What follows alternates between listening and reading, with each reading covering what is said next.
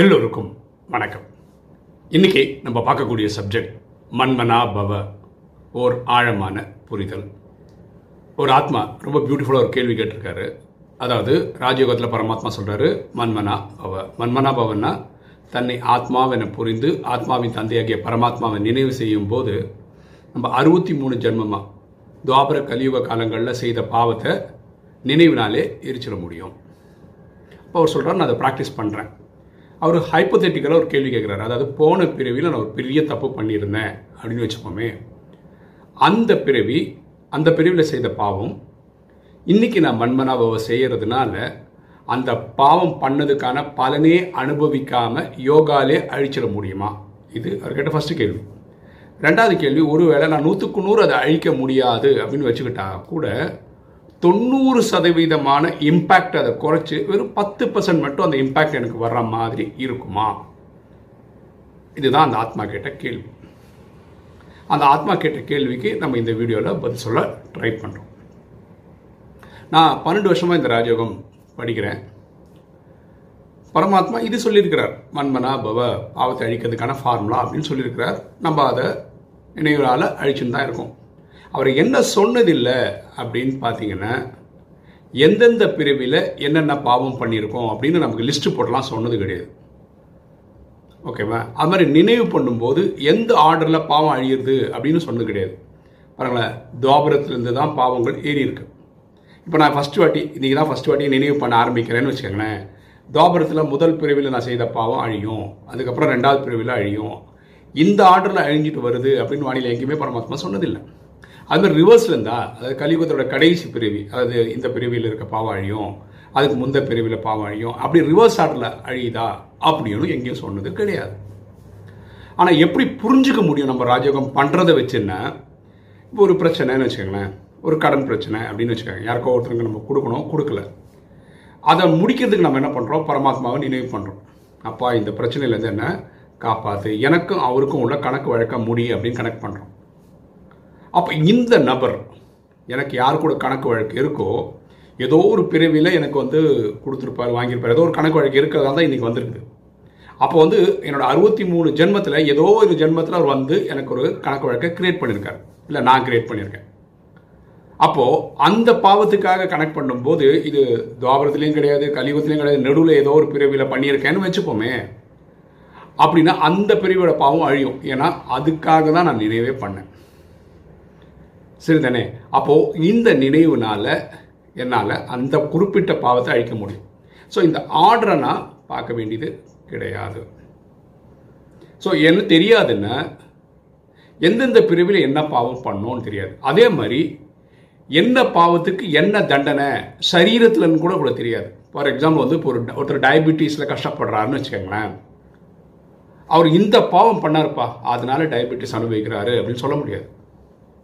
ஒருத்தர் heart attack வந்துச்சு. இந்த பாவம் பண்ணார் அதனால தான் அவருக்கு ஹார்ட் அட்டாக் வந்துச்சுன்னு சொல்ல முடியாது. ஒருத்தர் கேன்சர் அனுபவிக்கிறாரு. இந்த பாவம் பண்ணார் அதனால் இவர் கேன்சர் கண்டு அனுபவிக்கிறாருன்னு கிளியர் கட்டாக பரமாத்மா வானிலை எங்கேயுமே சொன்னது கிடையாது. நம்ம தான் அப்படி யூகிச்சுக்கிறோம். ஓகேவா இப்போ இந்த கை தூக்கவே முடியல அப்படின்னு வச்சுப்போம் ஒரு எக்ஸாம்பிளுக்கு இந்த கையினால் யாரையும் ரொம்ப காயப்படுத்தியிருக்காங்க. அதனால இந்த கையை தூக்க முடியாத மாதிரி அவருக்கு தண்டனை வந்துச்சு நம்ம யூகிச்சுக்கிறோம். ஓகே அப்போ எல்லாரும் இந்த கை தூக்க முடியலன்னா இந்த மாதிரி ஒரு தண்டனை பண்ண தப்பு பண்ணாரு அதனால தான் கை தூக்க முடியல அப்படின்னு நம்ம ஜென்ரலைஸ் பண்ண முடியாது. ஏன்னா பரமாத்மா வானிலை சொல்கிறது இல்லை. இதெல்லாம் நீங்களும் நானும் யூகிச்சுக்கிறது தான். அப்போ என்ன தான் பண்ண முடியும்? இந்த மன்மனா பகவதி என்னதான் ஸ்டடி கரெக்டாக புரிஞ்சுக்க முடியும்?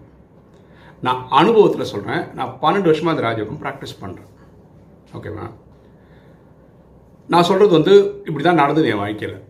நான் இந்த ராஜயோகம் வர்றதுக்கு முன்னாடி எனக்கு வந்து ரெண்டாயிரத்தி ரெண்டில் திருமணம் ஆச்சு ரெண்டாயிரத்தி ஏழில் தான் குழந்தைங்க பிறந்தாங்க. அஞ்சு வருஷம் குழந்தைகள் இல்லை.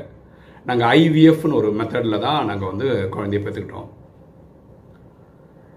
ஓகேவா எங்களுக்கு வந்து ஒய்ஃப் வந்து மாசமாக இருக்கும்போது இந்த வளைக்காப்பெல்லாம் பண்ணுவோம் ஆக்சுவலாக நாங்கள் மலையாளிஸ் எங்களுக்கு அந்த சிஸ்டமே கிடையாது. நாங்கள் தமிழ்நாட்டில் இருக்கிறதுனால சென்னையில் இருக்கிறதுனால அதை பண்ணோம். என் வீட்டிலேருந்து நாங்கள் ட்ரீட்மெண்ட் பண்ணுற ஹாஸ்பிட்டல் வந்து ஒன்றரை கிலோமீட்டர் தான். அன்னைக்கு எங்கிட்ட காரும் இருந்தது. ஸோ இந்த சடங்கு எங்களுக்கு இல்லவே இல்லைன்றதுனால என் ஒய்ஃப் வந்து இந்த அந்த என்ன சொல்கிறது சீமந்தம் முடிஞ்சால் உடனே அவங்க அம்மா வீட்டுக்கு போகணுன்ற சடங்கும் கிடையாது. ஆனால் அவங்க என்ன சொன்னால் நான் போவேன் அப்படின்னு போயிட்டாங்க. நான் கொஞ்ச நாள் அங்கே இருந்துட்டு வரேன். ஏன்னா அங்கேயும் வேலை கிடையாது இங்கேயும் வேலை கிடையாது. ஏன்னா அவங்க அவங்க அம்மா பார்த்துப்பாங்க இங்கே எங்கள் அம்மா பார்த்துப்பாங்க. ஏன்னா மாசமாக இருக்கிறதுனால. அவளுக்கு ரெண்டு இடமே ஒரே மாதிரி தான் இருந்தது. ஆனால் அவள் அம்மா வீட்டில் இருக்கேன்னு கிளம்பி போயிட்டான் அங்கே அவள் ஒழுங்காக உடம்ப பார்த்துக்காதனால அசால்ட்டாக இருந்ததுனால பெயின் வந்ததுனால எமர்ஜென்சியில் கூட்டின்னு வந்து ஹாஸ்பிட்டலைஸ் பண்ணோம். ஓகேவா அப்புறம் குழந்தைங்க பிறந்துட்டாங்க. ஸோ ஏழு மாதத்தில் குழந்தைங்க பிற பிறந்துட்டாங்க. குறை மாத பிரசவம் பண்ணிட்டாங்க. இப்போ என் குழந்தைங்களுடைய இதை எடுத்து பார்த்தீங்கன்னா ஜாதகம் எடுத்து பார்த்தீங்கன்னா அவங்களுடைய பன்னிரெண்டாவது வீட்டில் வந்து சூரியன் இருக்கு. எப்படின்னா ஜாதகத்தில் உங்களுக்கு தெரியும் பன்னெண்டு கட்டம் இருக்கும்னு அதில் ஒம்பது கிரகங்கள் இருக்கும்னு. அதில் சந்திரன்றது வந்து அம்மாவை குறிக்கும். சூரியன் வந்து அப்பாவை குறிக்கும். பன்னிரெண்டாவது வீடுன்றது ஹவுஸ் ஆஃப் லாசஸ் அதாவது நஷ்டத்துக்கான வீடு. என் குழந்தைகளுக்கு எனக்கு ட்யூன்ஸ் ஞாபகம் வச்சு ரெண்டு பேருமே ஒரு ஒரு ஒரு குழந்தை ஒம்பது மணிக்கு பிறந்தா ஒரு குழந்தை ஒம்பது ஒன்றுக்கு பிறந்தா. இப்போ இவங்க ரெண்டு பேர் ஜாதகத்திலும் பன்னிரெண்டாவது வீட்டில் சூரியன் இருக்கு. அப்படின்னா என்ன? சூரியன் மறைஞ்சிருக்குன்னு அர்த்தம். மறைஞ்சிருக்குன்னா அப்பாவனால குழந்தைங்களுக்கு பெரிய யூஸ் இல்லைன்னு அர்த்தம். இது அப்படியே ஸ்ட்ரிக்டாலாம் எடுத்துக்க முடியாது ஓகேவா இது நிறைய விஷயங்கள் பார்க்கணும். நான் உங்களுக்கு மேற் மேற் மேலோட்டமாக சொல்கிறேன் அன்னையிலிருந்து ஆக்சுவலாக பார்த்தீங்கன்னா என் ஒய்ஃப் வந்து மாசமான அன்னைக்கு நான் வந்து கால அவள் வந்து நான் ஆஃபீஸ் போயிட்டேன். இவன் வந்து டாக்டர்கிட்ட செக்கப்லாம் பண்ணிட்டு வந்து இவளுக்கு வந்து நியூஸ் கிடைக்குது. மாசம் ஆயிட்டா? அப்படின்னு. அதாவது க கர்ப்பம் தெரிக்கப்பட்டிருக்கிறதுன்னு தெரிய வருது. அது அஞ்சு வருஷத்துக்கு அப்புறம். சந்தோஷமான நியூஸ் இல்லையா? ஒரு பதினொன்று மணிக்கு எனக்கு ஃபோன் பண்ணுறான் நான் ஆஃபீஸில் இருக்கேன். இந்த மாதிரி எனக்கு நமக்கு குழந்தை செட் ஆகிருக்கு அப்படின்னு சொல்கிறா சந்தோஷன்ற பதினொன்றரை மணிக்கு எனக்கு ஜெர்மனிலேருந்து கால் வருது. என்னுடைய பாஸ் ஃபோன் பண்ணி என்ன சொல்கிறாரு இந்தியாவில் இருக்க ஆப்ரேஷன்ஸ் நாங்கள் க்ளோஸ் பண்ணுறோம் சாஃப்ட்வேர் டிவிஷன் க்ளோஸ் பண்ணுறோம் எனக்கு அன்றைக்கி தான் வேலையே போகுது அப்படி தான் என் லைஃப் அங்கே ஸ்டார்ட் ஆகுது. என் குழந்தைங்க உருவாகிறாங்கன்னு தெரிஞ்சதுலேருந்து எனக்கு இப்படி ஆகுது. இங்கே பார்த்தீங்கன்னா இந்த மாதிரி ஒரு கட்டம் வருது. குழந்தைங்க பிறக்கும் போது நான் ஏன் இது சொல்கிறேன் ட்ராமா இது அப்படியே நடக்கும். அதெல்லாம் ஓகே தாய்மார்கள் இதை பார்க்குற தாய்மார்கள் கர்ப்பமாக இங்கே இருக்கிறவங்க கொஞ்சம் கேர்ஃபுல்லாக இருக்கும் உங்கள் உடலை பத்திரமா பார்த்துக்கங்க. நேச்சுரல் டெலிவரி ஆகிற மாதிரி பார்த்துக்கங்க. நீங்கள் ஏதாவது சர்க்கஸ் கிர்க்கஸ் பண்ணி இந்த மாதிரி ஒரு நிலைமை கொண்டு வந்துடாதீங்க. அதாவது ஏழாம் மாதம் எட்டாம் மாதம் இந்த குறைப்பிரசவம்லாம் சொல்கிறோம் இல்லையா? அந்த மாதிரி ஒரு நிலைமைக்கு கொண்டு வந்துடாதீங்க. நீங்கள் அஜாக்கிரதையாக இருந்து. இதுக்காக தான் இந்த விஷயத்தை நான் இப்போ சொல்கிறேன் ஓகேவா அப்படின்னா என்ன? மறைந்து இருக்கிறதுனா குழந்தைங்களுக்கு அப்பாவனால உதவி இல்லைன்னு அர்த்தம். இல்லை அப்பாவே தவறிடுவார்னு அர்த்தம். இப்படி நிறைய அர்த்தங்கள் எடுக்க முடியும். அந்த ஒம்ப பன்னெண்டாவது வீட்டில் சூரியன் இருந்ததுன்னா ஓகேவா? அப்புறம் நிறைய விஷயங்கள் பார்க்கணும். உங்களுக்கு தெரியும் நான் பன்னெண்டு வருஷமாக நாலேஜில் இருக்கிறேன். அப்படின்னா என்ன? நான் இன்றைக்கும் உயிரோடு இருக்கிறதுக்கு இந்த பரமாத்மா நினைவில் இருக்கிறது ஒரு காரணமாக இருக்கு. குழந்தைக்கு ஜாதகம் என் ஜாதக கட்டத்துக்கு பரமாத்மா ராஜயோகத்தில் என்ன சொல்கிறாருன்னா எனக்குன்னு இல்லை ராஜயோகம் ப்ராக்டிஸ் பண்ணுற எல்லாருக்குமே சொல்கிறேன் அவங்கவுங்களுடைய லோக்கல் அதாவது இந்த பிரிவோட ஜாதக கட்டம் ஒர்க் ஆகாது. ஏன்னா நீங்கள் எங்கிட்டே வந்துட்டீங்க. உங்களுக்கு குருதசை தான் பரமாத்மா சொல்கிறார் ஸோ என்ன காப்பாற்றிட்டு இருக்கிறது பரமாத்மா. ஆனால் என் குழந்தையோட ஜாதகத்துக்கு பார்த்துக்கிறது வந்து இயற்கையாக தான் போகுது. ஏன்னா அவங்க ராஜயோகம் ப்ராக்டிஸ் பண்ணுறது இல்லை. உங்களுக்கு தெரியும் இந்த ஏப்ரலில் தான் எனக்கு அட்டாக் வந்தது. அப்படின்னா என்ன? என் குழந்தைகளுக்கு இந்த குறிப்பிட்ட நேரம் வந்து ரொம்ப டஃப்பாக இருக்கும் அவங்க ஜாதகம் படி. அந்த டைமில் அவங்களுக்கு சூரியன் ரொம்ப மோசமாக இருந்ததுன்னு வச்சுக்கோங்களேன். அது என்ன பண்ணுமோ அது பண்ணும். அப்போ அது வந்து அதோட அப்பாவை தூக்கும். அது ட்ரை பண்ணுது. அதனால் நம்ம ஹாஸ்பிட்டல் போயிட்டு வந்திருக்கோம் ஆனால் என் ஜாதகம் பரமாத்மாவில் நிச்சயிக்கப்பட்டதுனால ஒரு இன்சிடென்ட் மாதிரி போயிட்டு வந்துடும் புரியுதுங்களா அப்போது இந்த மன்மனா பவ தான் நான் இன்னைக்கு உங்கள் கூட வீடியோ பேசுகிற அளவுக்கு வச்சுருக்கிறது இந்த மன்மனா பவ தான். நானும் இந்த பன்னெண்டு வருஷத்தில் நிறைய சகோதர சகோதரிகள்கிட்டலாம் பேசியிருக்கிறேன். அதில் சில பேர் சொன்ன அனுபவம் என்னென்னா நான் இத்தனை வருஷமாக நாலேஜில் இருக்கேன் நான் வந்து ஜாதக கட்டதே பார்க்குறது இல்லை. ஆனால் எங்கள் சொந்தக்காரங்க பார்க்குறாங்க அப்பா பார்க்குறாங்க எங்கள் அம்மா பார்க்குறாங்க ஜாதகத்தை எடுத்து பார்க்குறாங்க. அப்போ அவங்க சொன்னாங்க உனக்கு வந்து ஒரு ஏழரை நடந்திருக்கு. அந்த ஏழரை டைமில் எப்படி இருந்த? அப்படின்னு கேட்குறாங்க இவங்களுக்கு ஏற்ற நடந்ததே தெரியாது ஏன்னா இவங்க பார்த்ததே கிடையாது. ஜாதகட்டெல்லாம் எடுத்து பார்க்கறதுக்கு. ஆனால் இவங்க லைஃப்பை அவங்களால சொல்ல முடியல லைஃப்பை வந்து வழி. அந்த டைம் வந்து ஒரு பேட் பேட்சாக தான் இருந்தது லைஃப்பில் ஆனால் அது பெருசாக நான் ஃபீல் பண்ணல. ஏன்னா இறைவன் நினைவில் இருந்ததுனால. புரியுதுங்களா? ஸோ மண்மனபவன் நீங்கள் பண்ணீங்கன்னா உங்களுக்கு கழுத்தில் கத்தியே இருந்தால் கூட அது உங்களை வெட்டவே வெட்டாது. அந்த ப்ரொடெக்ஷன் உங்கள்கிட்ட இருக்குது இறைவன் குடை நிலையில் இருக்கிறது அதுதான். புரிஞ்சுக்கங்க. இப்போது மண்மனாபவம் பண்ணால் பாவம் போல ஒரு எக்ஸாம்பிள் பேசுகிறேன் போல நான் எல்லாம் அனுபவிச்சு தான் பண்ணுறேன்னு வச்சுக்கோங்களேன். யாரும் ராஜயோகம் ப்ராக்டிஸே பண்ண மாட்டாங்க நான் பன்னெண்டு வருஷமாக பண்ணுறேன் சின்சியராக பண்ணுறேன் டெய்லி பண்ணுறேன் அனுபவம் ஆகிறதுனால பண்ணுறோம் ஓகேவா ஸோ ரொம்ப மண்டை போட்டுலாம் உடச்சிக்காதீங்க. ஃபர்ஸ்ட் ஆஃப் ஆல் இந்த பிரதர் கேட்ட மாதிரி போன பிறகு நான் நூறு மடங்கு பெரிய பாவம் பண்ணியிருக்கேன்னு சொல்கிறார்ல அது அவரோட யூக்கம் தானே? அதை வச்சு தானே கேள்வி கேட்குறாரு. அது ஹைப்போதெட்டிக்கல் தானே கேட்குறாரு. இதோட பெரிய தப்பு இதுக்கு முன்னாடி பிறவிலையும் பண்ணியிருக்கலாம். ஓகேவா ஸோ இந்த பிரிவில் இந்த பெரிய தப்பு பண்ணேன்னு யாருக்குமே தெரியாது.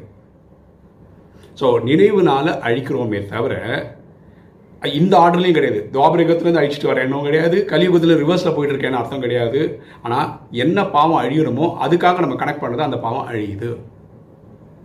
ஸோ ராஜயோகிகள் எப்படி புரிஞ்சுக்கணும் அப்படின்னு பார்த்தீங்கன்னா பரமாத்மா அதை சொல்கிறார் ஏன்னா நம்ம தான் அதிகமான பிரிவு எடுக்கிறோம். எண்பத்தி நாலு பிரிவுகள் எடுக்கிறோம்.